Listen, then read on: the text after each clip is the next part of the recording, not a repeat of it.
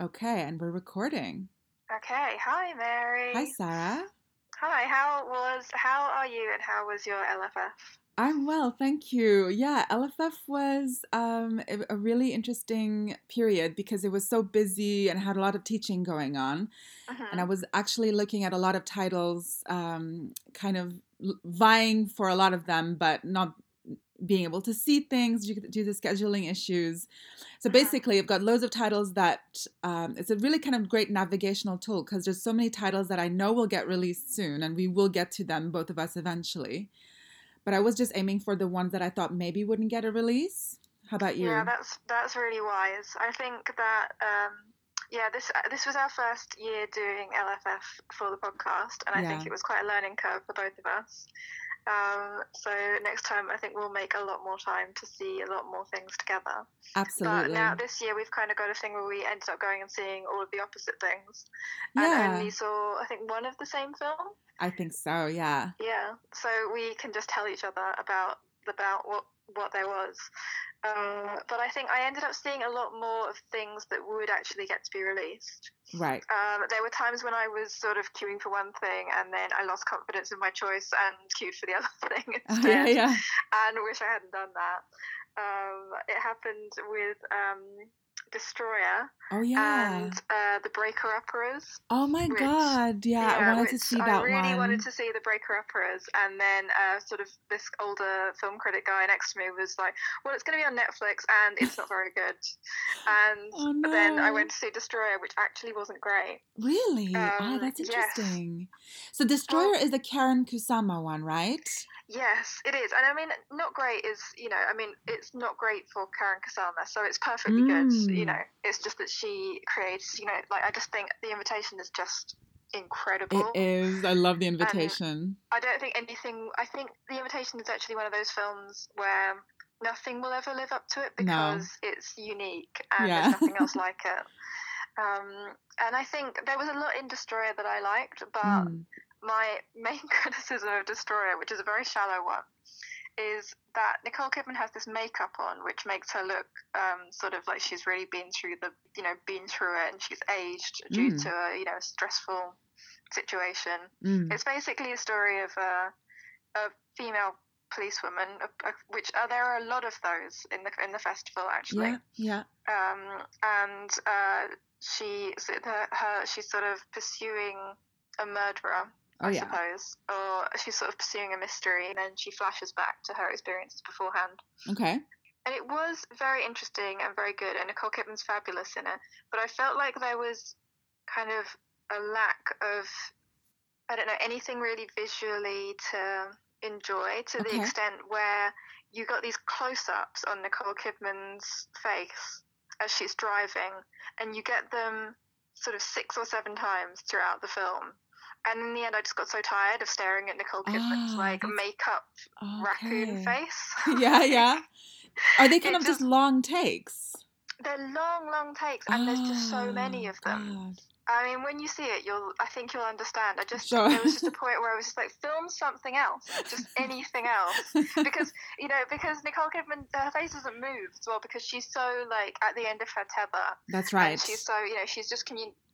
She's, I guess that she sort of feels nothing, and you know, she responds to nothing, and there's nothing really that is that will make her. It looks like there's no thoughts really passing through her head. She's just had it. It's just the end for her yeah but because she doesn't move her face, there's just these like excruciatingly long takes of Nicole Kidman looking like she has a lot of sta- like stage makeup on. Oh no, it's not quite. Ha- it's not the desired effect that you kind of would want.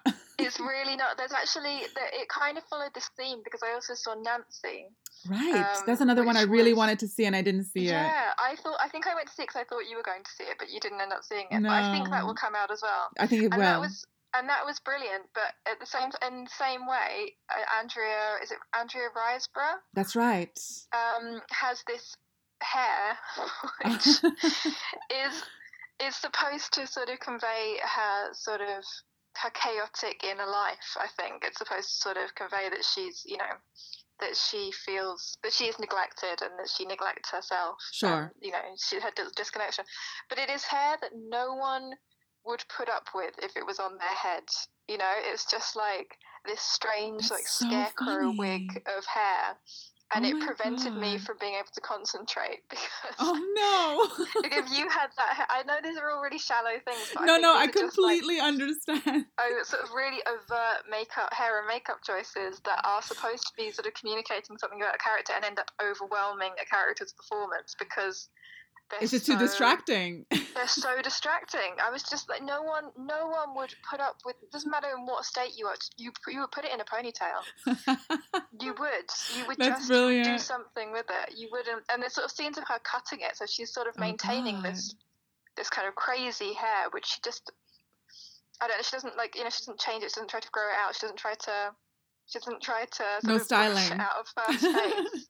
she just lives with it. Sitting on her head, and it's really strange. Maybe it Oh was. Maybe it was a really good choice because it just sort of conveyed how bizarre a person she was. because I haven't just just on the kind of on that note, it, it's just so funny to me because it's such a funny observation because I totally relate. Um, because Andrea Riseborough is also in Mandy, which I'll, I'll get to later. But I just I just wanted to point out that when whoever was styling her hair for Nancy, I think came came along came on board as well for Mandy because her hair in Mandy was equally distracting. Like I couldn't take it seriously at all, and I kept every time she appeared on stage uh, on on the screen, I was like, "There's something really not right about this hair hairdo. Like it just doesn't." How funny! It's so it's so important. I think so. especially to I think especially sort of today when we're all so conscious of hair and makeup. you know, Yeah. it's not like it's not a mystifying thing anymore. It's something we all know how to do. yeah, It's something that really sort of democratized. yeah. We got So the YouTube you- tutorials, you know. Exactly, and I know like how much you love YouTube tutorials. Oh yeah. So and it does it does kind of change and it does change the way our sort of intelligence about that kind of thing. exactly. So when you see it done wrong, it really gets to you. Yeah, that's so Um, true. Oh, these are films that I thought both had really interesting things in them. sure. I thought they were I thought they were both good. I I I didn't think Destroyer was as good as um as The Invitation. What is But I did Nancy it about? good. So it is about um sorry, Nancy. Yeah, Nancy. Nancy is really is a really interesting story. It's about a um, it's about a girl who sees the sort of what do you call it like the you know the when they kidnap children or the Oh, yeah. children get kidnapped and then they make a sort of mock up of what they might look like today. Sure. What is I don't know what that's called. Oh yeah, Um, yeah, yeah. I know. So you mean like uh, if a child goes missing, they kind of they, uh, there's like an artist who imagines how their face might have changed over over the years. Uh, yeah, I know. I don't know what yeah. it's called either, but I know what you mean. Yeah. She sees one of these on television. Her um, Oh. her mother has, has just died. She kind of lives in this sort of strange kind of codependent situation with her sick mother, Yeah. um, doing sort of temp jobs. And sort of early on in the film, it's sort of established that she that she lies to get attention. Yeah. She creates these really unbelievable scenarios and is actually very convincing in them.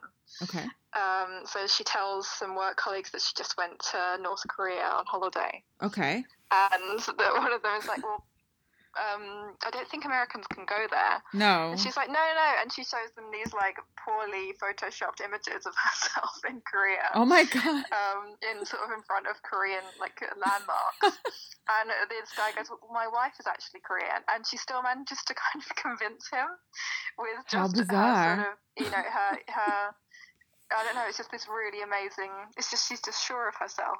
She's a brilliant, you know, this brilliant liar. So she's kind of like an Um, unreliable narrator in a sense. She is. She's extremely unreliable narrator, Okay. and because of that, you, even though there's, that's a really interesting scene for establishing the rest of the film Mm. because what happens in the rest of the film is this fairly unbelievable thing. She sees this image of this girl who looks a lot like her, Yeah. and contacts the parents and says, I think that my mother kidnapped me and I'm your daughter. And then the rest of the film is her with these parents. Um, I think that scene really establishes the relationship the film has with the audience because although there is this this setup that y- you are led to believe is a, is a lie, is another lie, it becomes more convincing as you go as you sort of go with her on this, through this film. Yeah. And you become confused about whether what she believes and what the parents believe and what you're supposed to believe. Wow. Basically. So it's a very, very interesting film about being a fraud and yeah. about why we why we believe imposters, basically.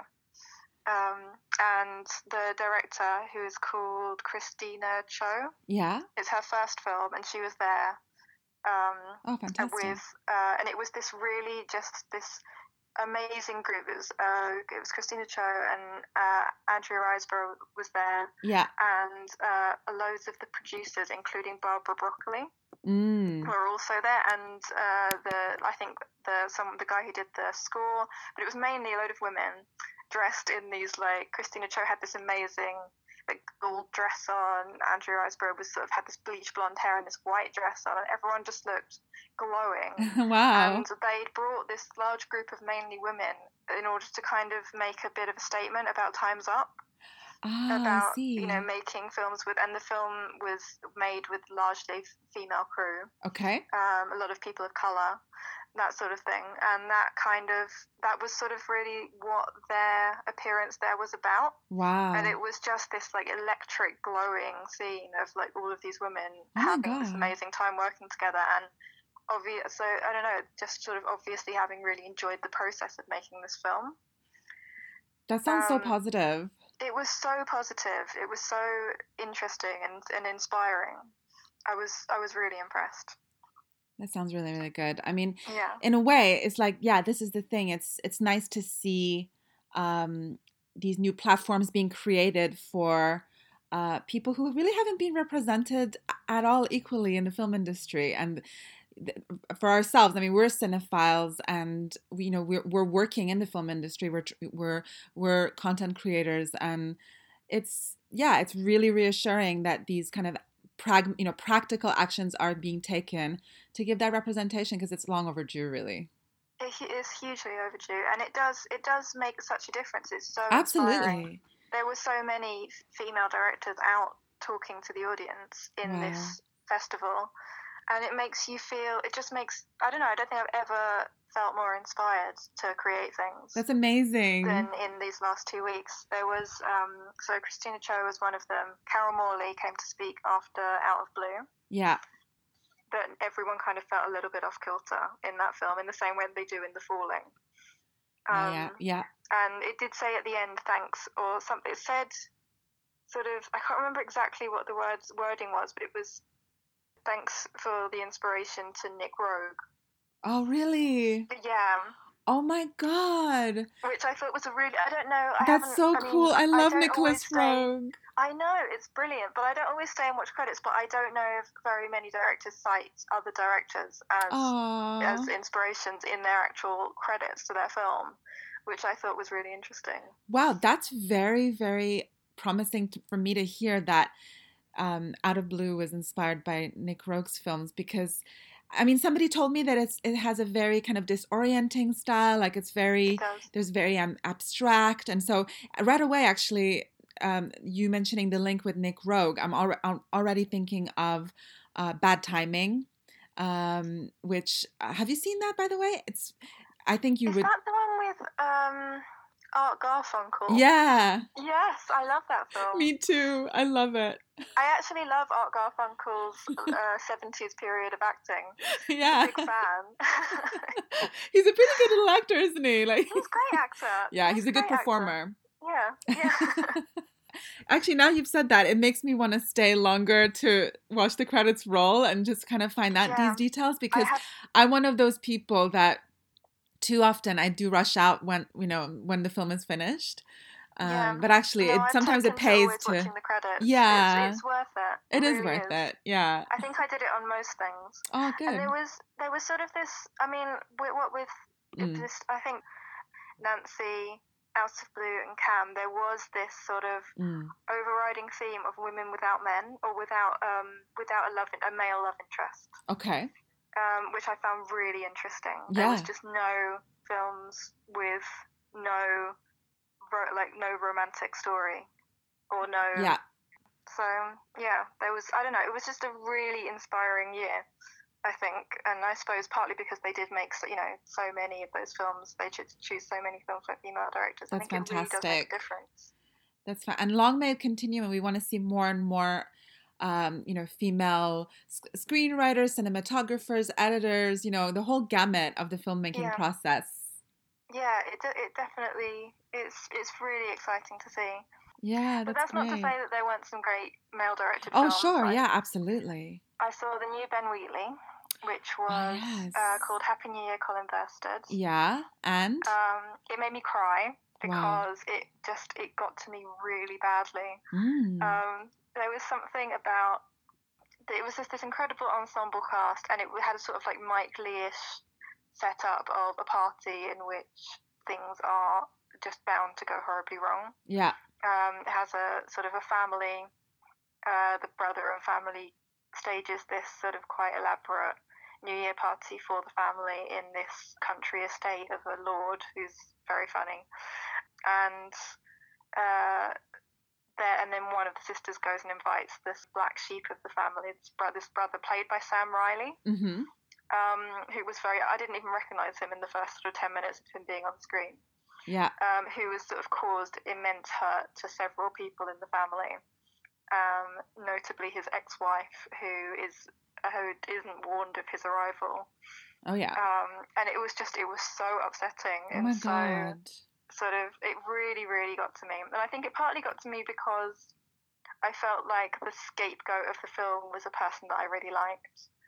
Um, and it reminded me in that sense, if not in any other sense really, but of The Wicker Man. Oh yes, yeah, where I've been listening to um, the Evolution of Horror folk folk horror series. yeah, and I feel like every time we took they t- anyone talks about the Wicker Man, the main character, the Edward Woodward character, yeah, is sort of thought is kind of despised yeah. for his you know his for his sort of stance. And I've always really liked that character Okay. because he just wants to be a good detective and to do the right thing, and everyone kind of laughs at him.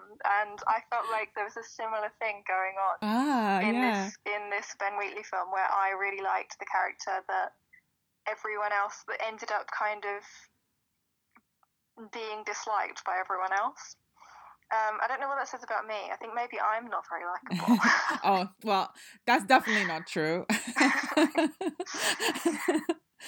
but it's so Um, funny because actually thinking back, um, I think I called that character in in Wicker Man. I think I said he was like a cop in your head, a cop in your head. Explain that. just because he's like you know he's stumbling onto this kind of obviously very uh, let's say alternative lifestyle. Hmm and he's yes you're right. Like he is doing he's only doing his job and he is trying to you know construct a narrative and and and he's conducting his detective work and everything. Um but it's just the scene where he's inside the actual wicker man and then like they set it alight. And the Yeah. fact that he is literally in the you know like he's inside this this structure and it like is set ablaze it just made me think of like i thought it was a, a good a nice kind of image of what you need to do to kill the cop in your head like your super ego trying to like get on your case and oppress Oh, you God, that's so interesting. that's how i read it but only because um i don't know it was just such a kind of striking imagery you know That, so maybe I'm very obedient to the superego. oh bless you i don't think you are I- Um, I I'm doubt really that. Interested in what you what you have to say. I, you have to see all of these films, by the way. I need to see this. Actually, I did want to see the Ben Wheatley film, and when it gets released, I'll definitely be on that one because I, I like the sound that you, you know, it's the sound of, of the fact that you you said it's very moving. It, it, it really, uh, you had a, a strong emotional re- response to it. That that for me, that's something very appealing in his films because I I find um, he he achieves that in such an unorthodox way. Like he doesn't Mm. use the usual any kind of sentimental tropes or anything, but he does he is able to achieve um, pure emotion. Really. Well, I have to say there is a very sentimental trope in it. Okay. Um, in the sort of closing few minutes, Oh yeah. um, it's a, a song basically. Oh um, really? uh, and it's so upsetting. oh my Like, gosh. so moving and just very, but very in this very awkward English way. Um, and uh, yeah, so it's it is actually a very sentimental film, but you're not without not with any. It was you know there's a lot of it's very sentimental in in a very English way in which everyone is like sort of ninety percent being cynical and comedic, but you know there is that sort of ten percent of pure pure sentiment. Oh, that's lovely. That yeah. actually sounds really lovely.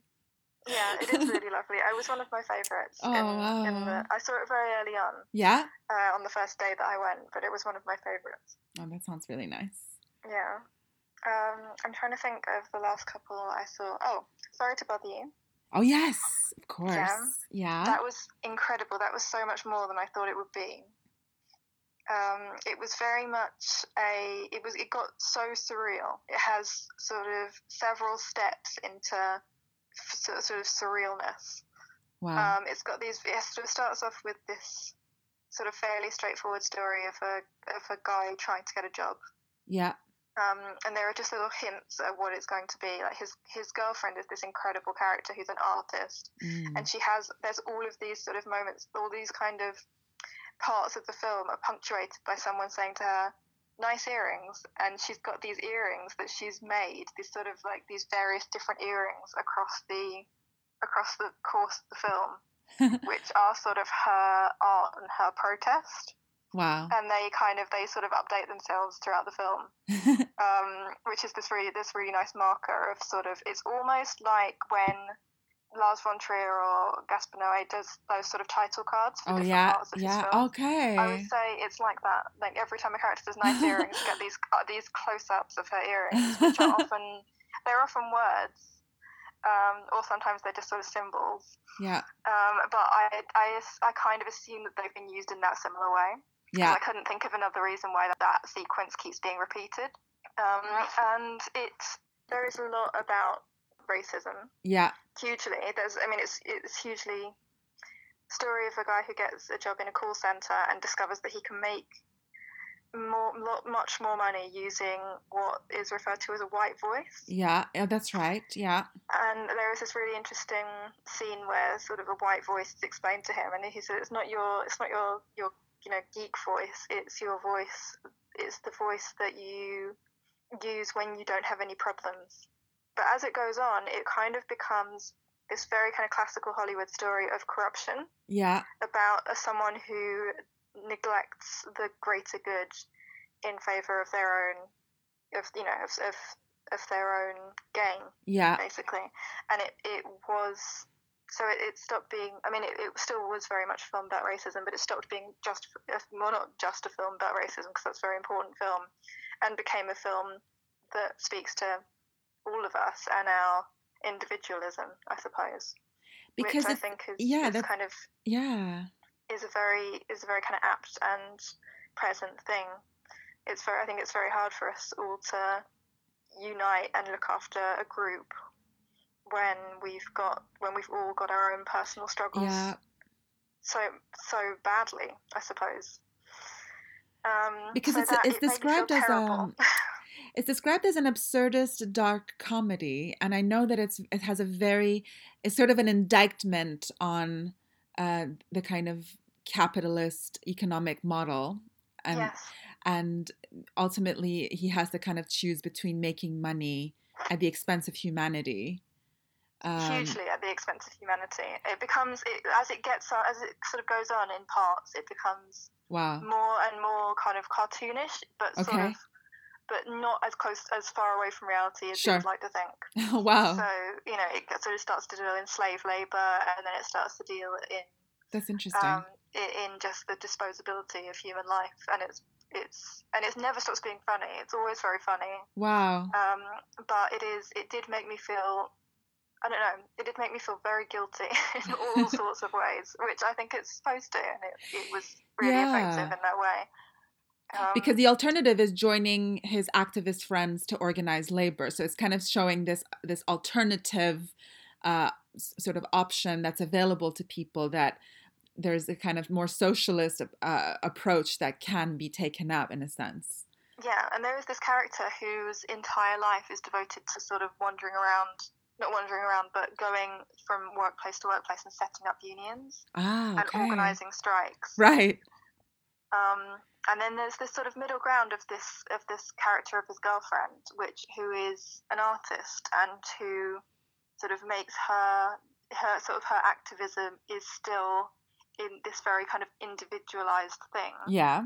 Um, and it's still it's still very much um, Her don't know, livelihood. it's sort of yeah, it's her yeah, it is. It's her livelihood, but it's also her it's also her protest. She's sort of Sure. found this middle ground That's between so the two interesting. extremes, I suppose. It's kind of like almost saying that, um, you know, you can still pursue your individual interests um, through maybe creativity, and then you can still access the means of survival and not sell out to working at a Mm. job you hate. You can still be creative and represent yourself authentically through your work. Yeah. Um, Well, I suppose the thing is, she does work at a job she hates. She's a Ah. sign twirler. okay. Oh, really? Yes. That's which so she, funny. Which she does, which actually she does in this incredibly like athletic, sort Wow. of balletic way. Um, but it's still a job that Sure. she hates. okay. Um, and then she starts working in the call center as well. Okay. Um, so I think it is just about compromise, I suppose. Sure. Um, but it did, it definitely did make me think about, um, I don't know, just the way that we are all pressured to pr- be promoting ourselves all the time and to be working in our own. Yeah. I mean, I suppose, um, you know, I had, I've had a, had a conversation with my dad about the 70s versus now Mm. and you know the sort of ways that you can be uh, you can um, sort of manage and you know it was easier to be on the dole it was easier to you could afford somewhere to live even if it wasn't a very nice place to live but at the same time i was you know i said that we have kind of have this pressure of success and he said there's just there was just no there was just not the same concept of success ah, I see. you know, like if you were a successful business person or, you know, a famous something, you kind of thought of as a bit of twat. you know, like everyone was just normal. Okay. And I do, it did kind of make me think that there is this sort of, in our, in this time, yeah. there is this need for very, very extreme success. Yeah. You know, to be known and to be respected and to be making a lot of money That's true. that is sort of taking over our ability to think of the common good. Yeah. Yeah. Mm. Yeah. And it's kind of like, it's this really inflated, se- inflated sense of recognition. So even if Yeah. you, like, even if you are making a, a, a perfectly, you know, reasonable living and, um, you know, doing something that means something to you and you're good at it and, and that's all fine. If you're not shouting about it on social media and if you don't have a large following or whatever it is, it can still be interpreted as you're kind of in an obscure obscure space. Yeah, you are. You're There's this pressure. Yeah, exactly. Your your brand is not being Right. celebrated as much as someone else's brand. Right. Um, so I mean, I think that. Sorry to bother you. I hope it will come out here, and I hope it, so I think it will. It will. It's just one of those films that you could just talk about forever, um, because it brings up so much. Well, it's done very well um, at the box office in America. It was on a very small budget, about three million, and it's made over seventeen million over there. Oh my god, that's amazing. Well, That- I, pre- I predict it will do the same thing here then. Yeah, that's Yeah. really good. That's that's a really good sign um, for you know a, a good kind of indication that we can look forward to more things by Boots Riley. He sounds amazing. Yeah, I think he and his. I mean, there's there's so much more to it. Like his visual style, his kind of absurdist, Yes. strange, um, just very very strange style. All of his little details, all of his sort of different realities, all really interesting. Amazing. Um, so yeah, there's loads there. I'm I'm looking forward to seeing more. Um, Yeah. And then finally, the favorite. ah, yes. So you so did you go to the uh, the press screening for that one? I went to the press screening. Yeah, Okay. it was like just queues around the Oh around Leicester Square for it. But luckily, they were showing sort of three screenings at the same time, so Okay. we just sort of herded people into- the cinemas. Um, and that was one of my favorites, and it's amazing. And I don't think I should say too much about it because I think you should review it when it comes out. oh, that sounds love it. great. So you Yeah, really loved it. so good. It's incredible. Oh, I'm so looking forward to seeing that. It Mhm. looks superb. Yeah, it's really really good. Yeah, I mean the trailer Um, looks amazing. Yeah, yeah, it's it's it's just it's probably my favorite one of his. Wow. Um, it's it's I just absolutely loved it. It was just it was completely wonderful from start to finish. I have nothing bad to say about it. Oh wow. Yeah. That's perfect. Yeah, it was really good. So tell me about your LFF. What did you see? Um, it was a bit of a mixed bag for me. Um, uh-huh. I have, uh, in the end, the things I saw a couple of things that I really loved. Um, maybe I'll finish off with those ones, and then, so to, to end on a positive note. Yes. I had some really high expectations going in. It bears mentioning that. Uh, so the first one I saw in the festival was Mandy. So Mandy is the film, is the second feature from the uh, Italian Canadian film director Panos Cosmatos. Uh-huh. His first film was called Beyond the Black Rainbow, which admittedly I did not see. So I didn't know going into Mandy what his style was and what his kind of frame of reference is and stuff. I saw the trailer for Mandy and I was completely spellbound by it. It, it was so stunning. I mean, it was dazzling. Um, unfortunately, I cannot say the same about the feature film. And I joked, uh, I think I joked with you that um, whoever made, whoever directed the trailer, I hope will go on to make a feature film because that's the vision I want to see realized. because the actual film, Mandy, which is an action horror film, um, which you know, I mean, I'm I'm a huge horror fan, so I'm I thought I was like the target audience for something like this. Um, but I, it didn't, it sort of left me really cold. Um, I'll start with some of the things I loved about it, which I did like the casting very much. Like it was a good, uh-huh. it was a good cast. Nicolas Cage, Andrea Riseborough, um, you know, they're really great, and they are great performers in it. There's no doubt, there's no doubting that. It's just that, um, and I mean, I love the, I love the color scheme. I love the, it's very highly stylized. Um, it's, it is very original. Um, so those I can definitely praise, and also the the film's score is also truly gorgeous uh, uh, um, by the Icelandic composer Jóhann Jóhannsson, who unfortunately died this year. Um, it is a truly beautiful soundtrack. And it's sort of set very much, it's set in the year 1983, so it's very 80s. It has that kind of 80s horror film look and feel to uh-huh. it. So it feels very kind of nostalgic. Uh, I guess harking back to that period and stuff. And what it is, I mean, I'm not going to give too much away because I'm sure a lot of listeners will want to watch Mandy and, you know, maybe I mean, I think it's, it's it's a bit of a divisive film. People either loved it or didn't like it very much at all. But the gist of it is that Nicolas Cage, um, he plays this character who lives with his girlfriend called Mandy. She's an artist, and um, they live in a cabin near a lake and he's a, he works as a logger um, and she has a day job as well. She works as a, as a cashier. And then um, the start of the film it's sort of showing their life together and then what happens is she's she's sort of abducted by this group of people. It's hard to kind of describe really what they are and i won't reveal too much about them uh-huh. but they're kind of like, yeah, I guess they're just a gang of criminals. There is a really beautiful scene kind of right at the start where she gets abducted and and she's she's um she's given like they force her to take uh, LSD and it's very trippy like the way that whole sequence is filmed is quite mesmerizing uh-huh. It's quite gratifying to see it on the screen. Um, but then it just starts to get a bit, I don't know, OTT, like, because something happens and then it just becomes like a revenge film, basically, uh, which I don't want to give too much away at, this stage. But and Nicolas Cage takes on this very, I, I don't know, almost just cartoonish persona at that point and I just couldn't take it seriously. I didn't find uh. it I didn't find it scary. I didn't find it interesting. I was bored. And I thought that at the screening that I was at there, there were people laughing in parts where I'm sure it was not intended to be funny. And it had more of a feel as if I was at the Prince Charles Cinema and they were kind of ironically playing some 80s movie or something. That's kind of how it felt to me.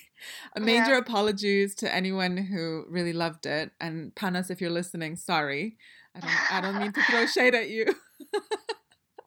I'm sure he's not listening. But the point is, um, I didn't enjoy Mandy in the end. I just I just came out really frustrated. Uh, but the the soundtrack is really beautiful for anyone who wants to um, seek out the, the, the score. It's just stunning. It's so beautiful. That's um, really interesting because it's mm. one of hmm. those films that's been again. It's one of those films that has been hyped to yeah to an irritating level. Yeah. Um, and I, I was really interested to, to hear that you. I ended up not seeing it because you didn't like it, and also because I just wanted you to tell me about it rather than I thought it'd be funnier for you to tell me about it than for me to go myself. Well, um, you know um, what? It's funny is because I I was in kind of discussing Mandy with a bunch of people who were like real like, kind of horror fans, and um, it was the funniest kind of realization because one person just came out and, and it was kind of like a confessional moment where she just said, I really hated Mandy in the festival. And then slow and one one person just kind of gingerly was like, oh, I thought I was the only one. And then suddenly all these people were like, I hated it. it was this oh, weird. God. Yeah, it was as if they were like embarrassed to admit it at first because there has been a lot of positive response to it. Like there has been, there are clearly fans of the film, you know? Um, clearly, but is this a new thing where you are sold a film it's such in such an aggressive way? Yeah. Because I don't, I don't know if it's just because I've got more sort of into the industry in the last few years. Yeah. But there have been several films where the sort of the positive response is so aggressive yeah. that you feel you feel like you're going to get criticized if you say you didn't like it. Yeah. And I don't know what this this sort of marketing strategy is or who decides which films that happens with. But it's very very strange. Yeah. And Mandy is another one that that's that has happened with. Yeah, it's as if is there some arbitrary decision made that everyone's going to rally around a certain title yeah. And then who you know you, you're kind of expected not to deviate from that and you're meant to have like this kind of group response or something. Yeah. Um i don't know. I never ever really like that always kind of was something that i was dubious of and i guess and I, and to be honest i didn't go in wanting to hate it. I was i was on board. When i saw the trailer i was yeah i was like yes this is so good. This looks fantastic. So uh-huh. i i wanted to like it you know? Um I just didn't. I, I was bored. Um, so yeah, that was not a, a great screening for me. Um, then I saw something called Duplicate, which looked right up my street. It I know. Like I know. Me too. When I read the uh, plot for that, I thought, "Wow, this is." I mean, this is right up my street. Anything to do with like people being uh, kind of any kind of doubling or people being like clones or anything like that, I thought, yeah, yeah, I'm on board. Yeah, give it to me.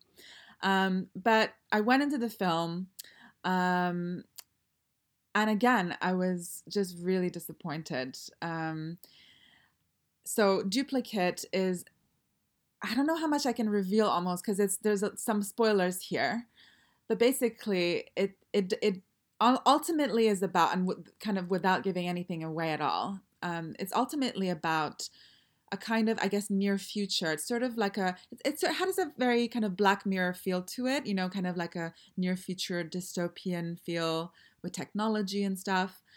And it's ultimately about a relationship between uh, twin brothers. And I guess all I will say in, in terms of like I guess to kind of confirm why I didn't like it is I didn't like the script. I thought the uh-huh. script what felt very amateurish. Um, and I thought that the pacing of the dialogue was very annoying because what it was there w- there seemed to always be five beats between people speaking. So it's like I say something and then I count five beats and then you say something and then we just carry on like that.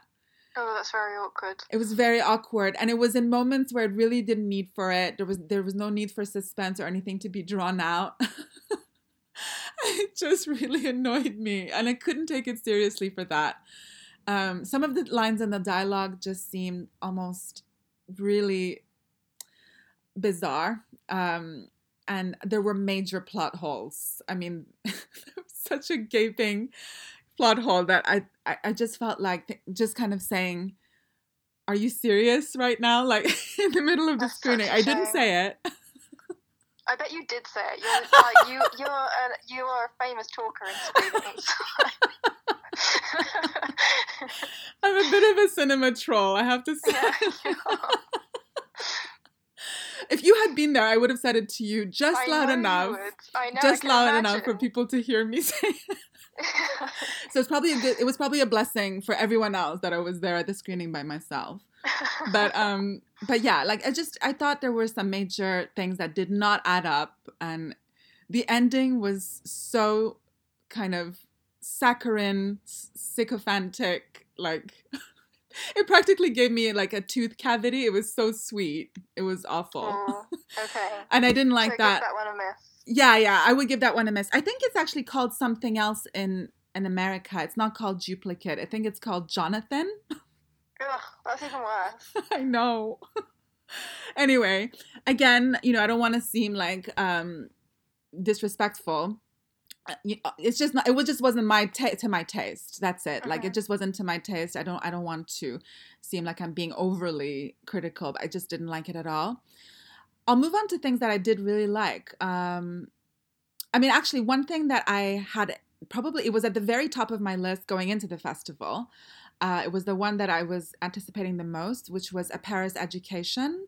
Mm. That's the French film, yeah. Yeah, I really wanted to see that, and I just couldn't. It just clashed with every with everything else every single day. So I very nearly went to see it, but I ended up not. No, I ended up seeing Cam instead. Ah, which That's we'll a good. That's a good. Yeah, that's a good compromise, actually. Yeah. Um, I, I went into Paris Education. Really, uh, this is the film. It's a French drama film directed by Jean-Paul uh, Civeyrac. Um, so it's basically about a film student uh, who I believe moves from Lyon to Paris uh, to basically go to film school. So it's kind of showing his process. Uh, in French, it's called Mes, Provi- Mes Provinciales. So it's obviously like uh, kind of in a sense hinting at the relationship between the kind of uh, the rest of the country, you know, the the rest of the kind of French regions, Mhm. and then in relation to Paris in a sense.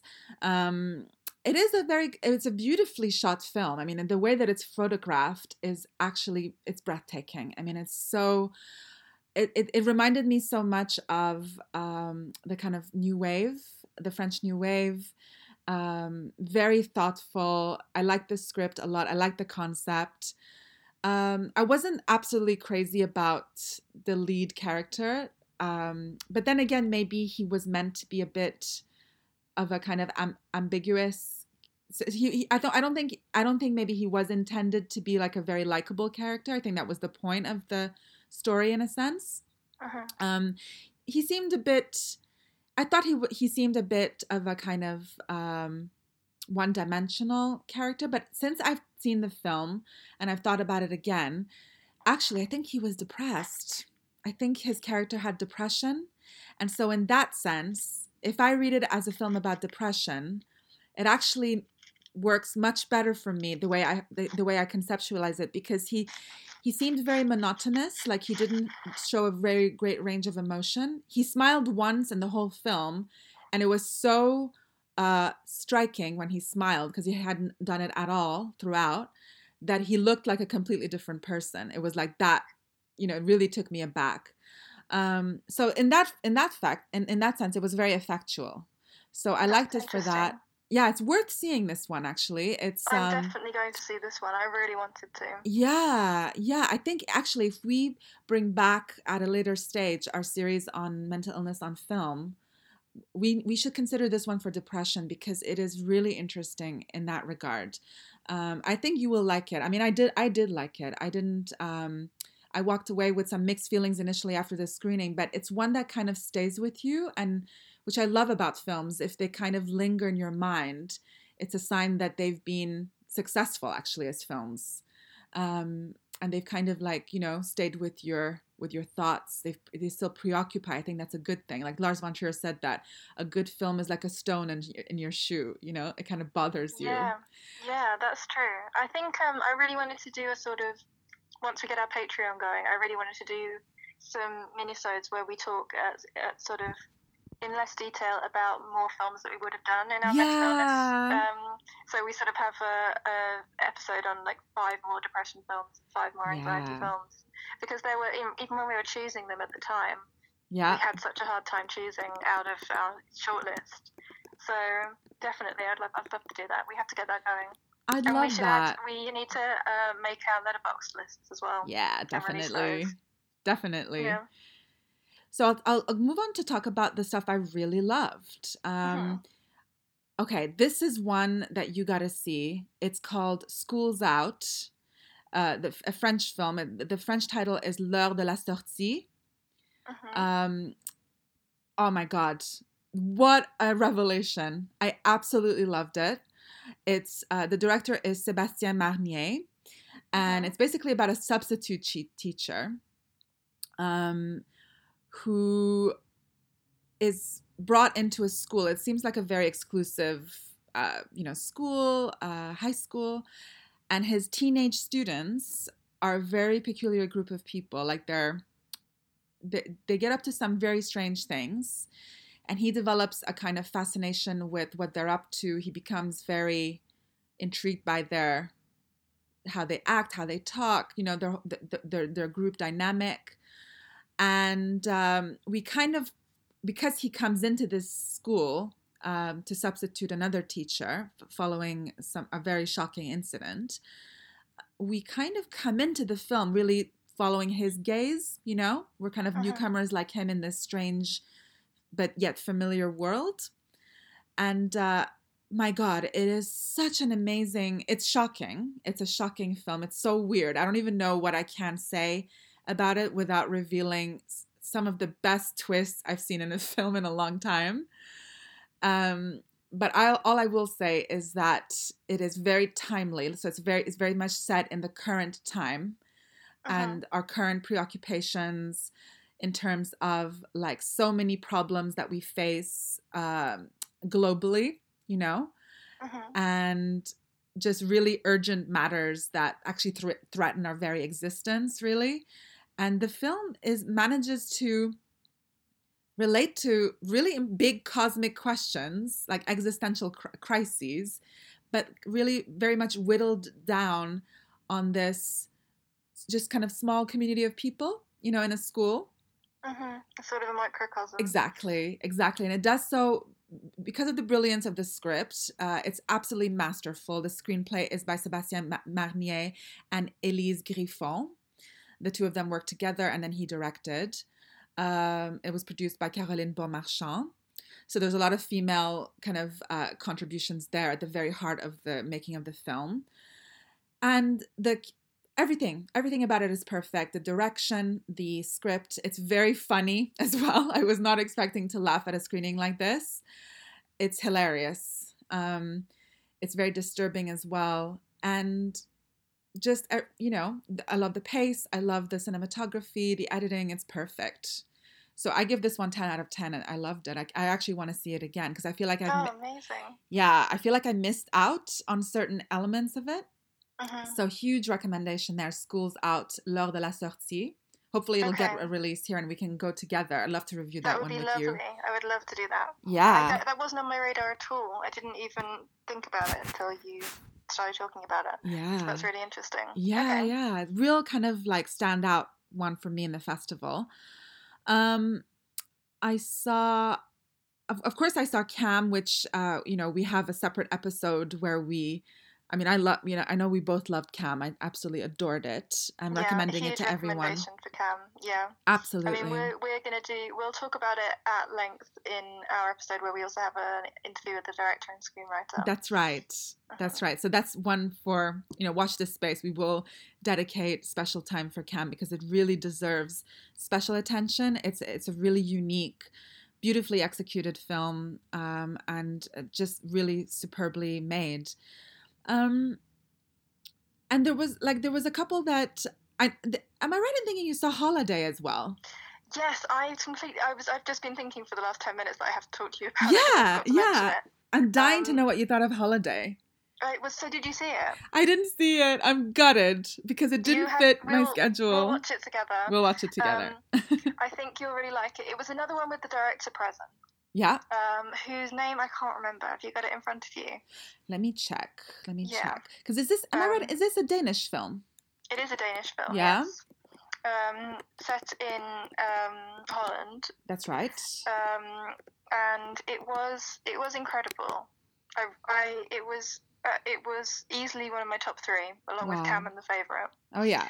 Um, I think that it's it, we had a we had a content warning before we watched it Yeah. um, of sexual violence, Okay. and there is uh, an extended scene um, which caused um, which caused quite a bit of controversy. okay. Um, the director introduced the screening and then did a, um, Q and Q A. and A.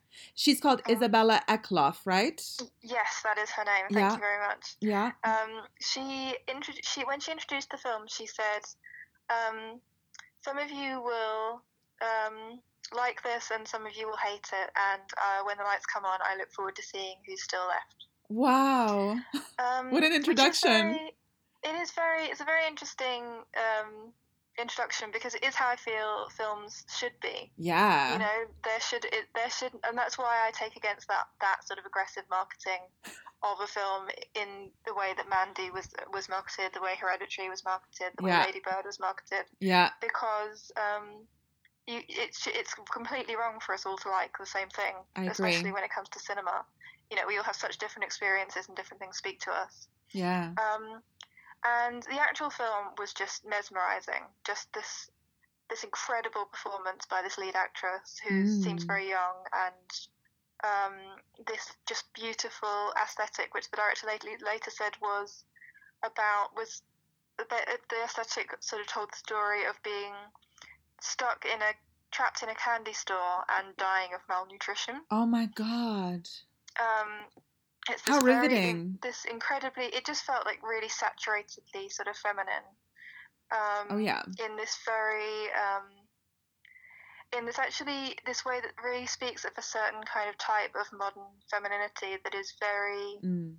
um, that is almost sort of in, infantilizing Oh yeah. um, but uh, at the same time kind of very knowing and is very um, and is knowing not just in the sense of sexuality but in the sense of um, of aesthetics of how to dress and of how to do your hair and of colors and of how to stand and all of these all of these very specific things um, Mhm. that was just really beautiful wow. um, and it is about a young woman who is uh, in a relationship with a much older, hmm um, essentially drug baron, I think Sure. is what he's supposed to be.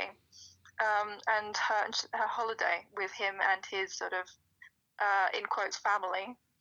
Um, so just all of his kind of associates. There's kids there. There's sort of married couples, Okay. but everyone has a job basically Yeah. and her job is to be a girlfriend and is to look beautiful and is to be sexually available and be just pleasing and fun. So she's sort of um, like a trophy girlfriend. She is she's a trophy girlfriend and she does it in this incredible incredible way. She's just she's eh, like relentlessly cheerful and she's so she's and to be relentlessly cheerful she's relentlessly resilient I see. because some awful things happen to her my god. um, which she just kind of bounces back from in this in this very like very upsetting way wow. Um, and there is this there is this uh, rape scene in the in the middle, yeah. and um, I don't think it's really a I don't think it's really a spoiler. I mean, they kind of Yeah. they told us about it beforehand, Sure. Sure. um, and it is very kind of pivotal. Um, and it happens between her and her boyfriend, yeah. who is much older. Like they've got sort of there's almost like a paternalistic relationship there. Okay. Um, you know, he like buys things for her and he gives her advice and and um, it was it was very it was shocking in a way that it that grew on me Yeah. over the course of the days after. Um, and it was very shocking to the rest of the audience, and they sort of followed this very interesting Q and A. Um, and it didn't. I remember thinking it was very, very kind of true to life, and it was this very I, I wasn't offended by it as a shot Mm. but it was this very unforgiving unbroken unedited shot which i didn't which didn't occur to me at the time but did occur to me the next day that the actors must have really done it Okay. um, and when you see it you'll understand what i mean Yeah. because um, it's not something that i think it's, uh, it's something that in english uh, like uh, english actors or american actors would never would uh, you, i don't think you could even ask them to do it Wow, really? um, yeah um, Danish and know- performers, though, they're know- hardcore. Yeah, I did try and sort of Google it, but I didn't. I couldn't find any real descriptions of how that scene was managed. But really? I, from, from, I mean, maybe my, me- I don't know. I'd like to see it again. Maybe my memory of it is less forgiving than I think it is. Okay. But it seems like a. It just seems like one shot. Like they've done the whole thing in one shot. Okay. So I'm not sure. Um, Oh and afterward, and um, and afterwards, and the sort of the film car- car- carries on and becomes something something else. And there are um, there are parts of it that aren't really to do with to do with what happens, and there are parts of it that are to do with what happens to her. Mhm. Um, and afterwards, the uh, the director, I think, was quite. I think she was quite nervous, even though she'd said, you know, some of you won't like it, and that's fine. Mm. Um, there was something sort of about her reaction that, it, you know, I think, I think she it was she was anticipating difficult time. hmm And the first question was by this woman who said, "I study sexual violence against women, and I want to know why, you know, why you why you did this and why this character stays with this person." Okay. And she went just without even missing a beat. She went, "Well, if you if you study sexual violence, then you'll know why she stays with them." Wow. Um, it was really, it was a very good answer, I thought. And then she actually elaborated more and said that she wanted to show the two, these two images, and one is an image that you would describe to someone. Yeah. Um, you know, this happened, you know, where during, you know, in these circumstances with a boyfriend, in these already, you know, in this already um, sort of questionable circumstance and sort of questionable sexual sexual dynamic Sure. and could it really have been that bad? And the image of what happens shows you exactly how bad it can be when all of those things are true. You know, when all of those when all of those potential excuses or potential sort of victim blamey circumstances are in effect, Yes. um, which I thought was really brave and really good. Um, but I don't know, it wasn't. I also think, I mean, I've just spent 10 minutes talking to you about it, but there's so much more to this film than just that one scene. And it's, it's, it's incredibly brave for having that one scene in it, but the, the film, in, I just can't even describe to you how good this film Oh is. Oh my gosh. I am so excited to see this film. Yeah, it's not, it's not like anything else I've ever seen. The performance and the characters Wow. and uh, just everything about it. It's all, it's all very interesting. And am I right in thinking this is uh, Isabella Eklöf's first film? It is, yeah. Wow. Wow. Yeah, That's a so of really promising. yeah, yeah. That's very promising. I think she wrote Border or co-wrote Border, yeah. Um, which I didn't see. No, I didn't see that Um, one. It didn't really appeal to me, but uh, this is her first directorial. This is the directorial debut. That's fantastic. I really want to see it. Me It too. just looks I mean, I want you to see it. yeah, yeah. I mean, I think that's one we need to also review as a minisode too, because it does seem like, well, really a film that would uh, fit with a lot of what we're interested in on this podcast. Really, um, yeah, definitely. you know, feminine subjectivity, subjectivity, the representation of female sexuality, etc. Mm, it really does, and that we've sort of, I think that the you know female beauty and the the maintenance of female beauty Ah, yes, um, is something we're both really interested in. Oh, yeah. and yeah. that is is very interesting to talk about in a really non-judgmental way, Oh, wow. which um, this film really tackles it in a really non-judgmental way.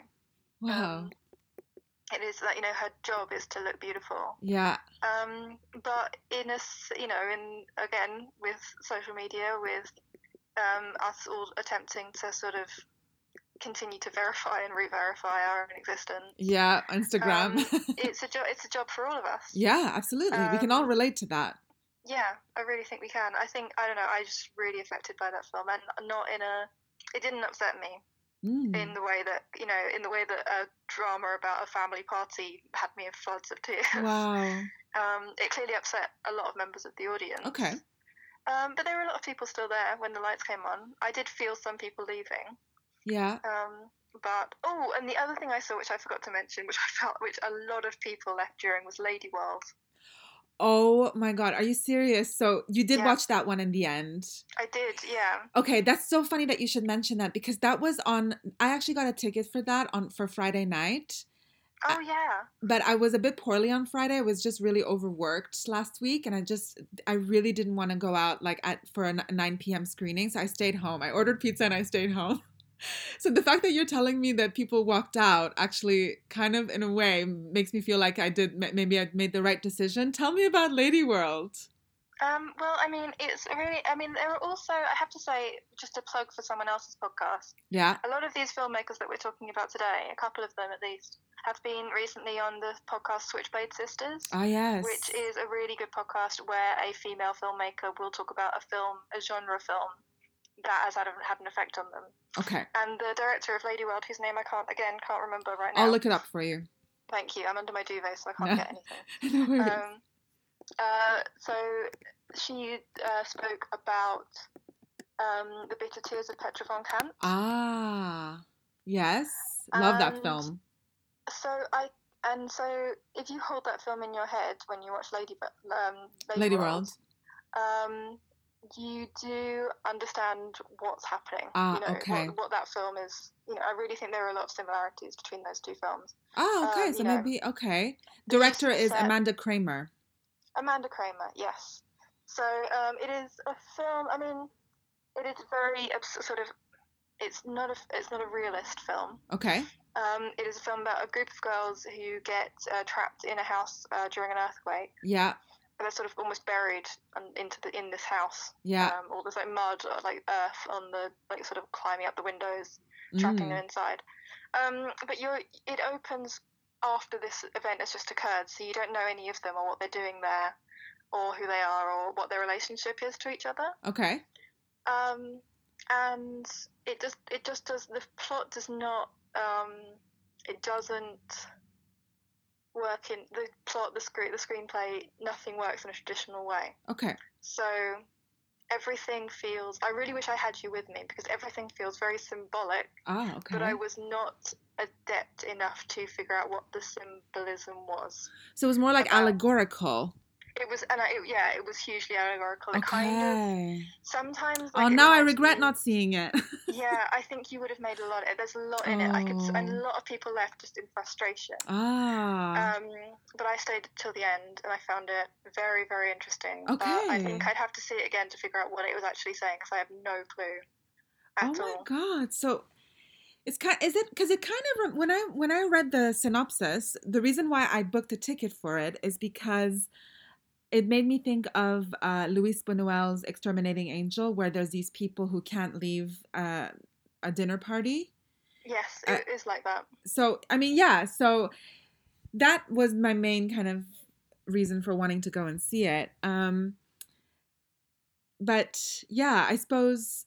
I wonder. Do you think this is going to get a release? Because now I really, I'm really gutted. I've missed this now. I think I think it will be available somewhere. You know, Okay, we can not, find- Even if we- it ends up being a net. I don't know. I'm not sure that Netflix would take it, but so you know, a BFI player, something like that, Ah, maybe. okay, yeah. I think it will be available. Um, I don't know. It was not. It was not an easy film to watch. Okay, Uh, if you wanted something with a traditional structure and a traditional screenplay. okay. Um, but I thought it was very interesting, and the direct. I mean, it, it did remind me of Petra von Kant a lot. The sort of directorial instructions for everyone to be very dramatic. yeah. Um, there was a lot of kind of posing of female bodies Uh-huh. in that sort of very Fassbinder way of sort of almost constructing a painting or a set piece. Yeah. Um, and there was there was clearly some dynamic between these girls, some, but everything seemed very much more. So you know, if there was a character that was a bully, she was much more symbolic of a bully than actually being a bully. You know, like every, Yeah. the, there was a sort of character that was childish. She was like overtly childish, and in a way that didn't make sense to anyone Okay. um, didn't make sense to me at all. Um, it was sort of a hero. So it's almost of like very archetypal then. Everyone was kind of archetypal, but not in the same way as people are archetypes in sort of teen movies. Ah, I see. Yeah. Um, so I wouldn't even call it an archetype. I would call it one step beyond an archetype, like just a suggestion of that archetype. Okay. Um, it's it was too confusing for me to to be able to talk about it with you if you haven't seen it. I think you should try and see it. It I might- need wonder to if see on- this. I don't think it's on the player, but maybe it is. It's not on the. LFF trail uh, player. Um, and I tried to look up any kind of information about release dates in the UK. I think it's just going to be one of those that will, I'll just try to find the DVD somewhere. yeah, I think it might have to be. Yeah, but that's okay. Now, actually, what you've just said has really made me want to see it because um, I quite like those um, sort of unconventional narrative uh, structures. It was very unconventional. It sort of it had all the. It could have easily been a traditional film of conventional structure, Yeah. but something about the way these girls were talking to each other Okay. and the way these girls were kind of like there was a lot of monologues. It felt like a play, like a strange, Ah, like okay. it felt like a like everyone kind of might. And there is sort of a point where everyone uses makeup to sort of draw these like strange kind of masks on masks on their faces. So They almost look like kind of the Greek chorus. Oh my god. Um, so there is there's definitely there's so much to this film, and I think that you would be the one who enjoyed finding that meaning because you were always the one that does that. You know, in all you could, you're always the one that knows what a film is really saying or what the what the hidden story is.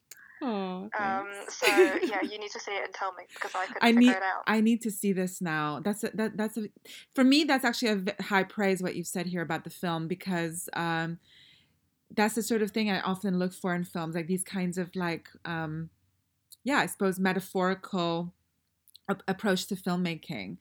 Kind Mhm. of the, the, kind of over reliance on symbolism. I, I tend to like that. Yeah, it's uh, you'll like. I think you'll like Ah, it. I think you'll find a lot there because, and I I was really desperate to find what the story was because Yeah. without without that story, what you're left with is a group of girls not getting on, and I didn't. I wasn't happy to be left with that because I just couldn't believe that a film would not be saying more than I know. women women are competitive with each other. Sure. You know, especially someone that's has it's an all female cast. It's a female director. yeah. Yeah. I, I, it, it has the tropes of a film about women not liking each other, I see. but it can't possibly. I don't know. I, I can't. I can't accept that that could be the message of the film Mm. because it just it wouldn't be. You know, it's it's impossible to me that that would be Yeah. the point of that film. So yeah, I'm really desperate for someone to tell me what the point of that film was. Well, I'll be definitely Um, looking out for that one. Yeah, So thanks for the heads up for that. And there is one. I mean, there's two other titles there that from the festival that I I'm gutted I missed. Um, but I'm gonna try and find the way. There could I, I'm gonna try and maybe sneak into a screening tomorrow at the ICA. It's Touch Me Not. Hmm Um, that's the one.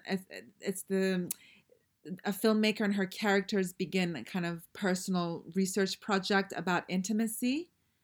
Um, it's directed by Adina Pint, Pin, Pintilie, and so she's kind of like going on this very interesting journey, kind of exploring her own sexuality with with other people. Um, so that's an interesting. It's kind of like a.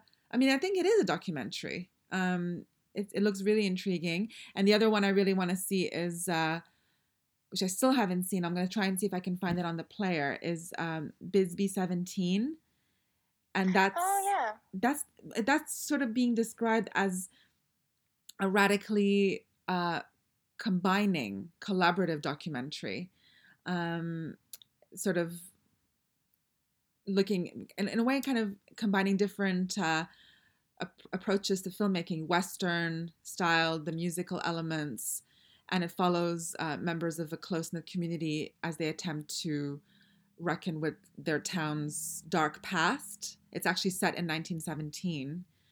Oh, that's Um, interesting. Yeah, and so yeah, it's, it just seems really like an interesting film. The main one of the main reasons I want to see it is because my friend Dale is in it. So Dale, Oh, if you're listening, weird. shout out to you. He lives in. Arizona. and uh, it's kind of looking at an old, it's, the, the town itself is an old mining town on the Arizona Mexico border.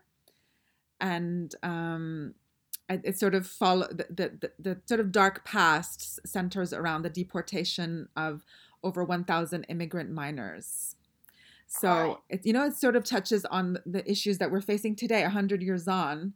You Mhm. know, uh, immigration and um, these border controls. You know, despite the fact that I mean, I'm looking at on the news, it's absolutely shocking to see the people leaving Honduras in their thousands, walking desperately with children. You know, disabled people. They desperately need, you know, a sanctuary and and support and they're being threatened and told that you know their uh, that their country is not going to receive as much um, aid and that they need to go back and it's just awful it's just awful and it just goes to show that a film like this is actually really really topical right now That's really interesting. yeah Okay.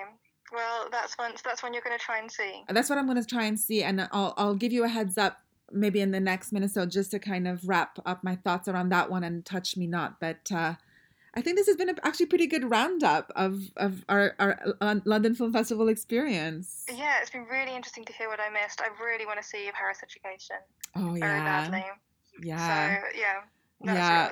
I want to see yeah. Holiday and now Lady World. I really want to see that one. See Lady World, Holiday, I, I just know you'll love because it's just a masterpiece. Wow. And, uh, Lady World, yeah, I'm very interested to hear what you have to say about that one. And I want to know what you're gonna say about Schools Out. I can't wait for you oh, to see Schools that. Out, yeah, that's the other one that I really want to see. Yeah. Really want to see that.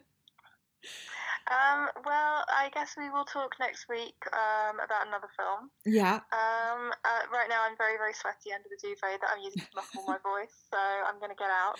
Yeah. And if Um, you if you're still listening at this stage, we love you. Thank you for yeah, sticking we do. Thank you. I'm really hot, and it's really nice that someone's here supporting. Lovely to talk to you, and we'll touch base again soon with another episode. yes, I can't wait. Okay, bye.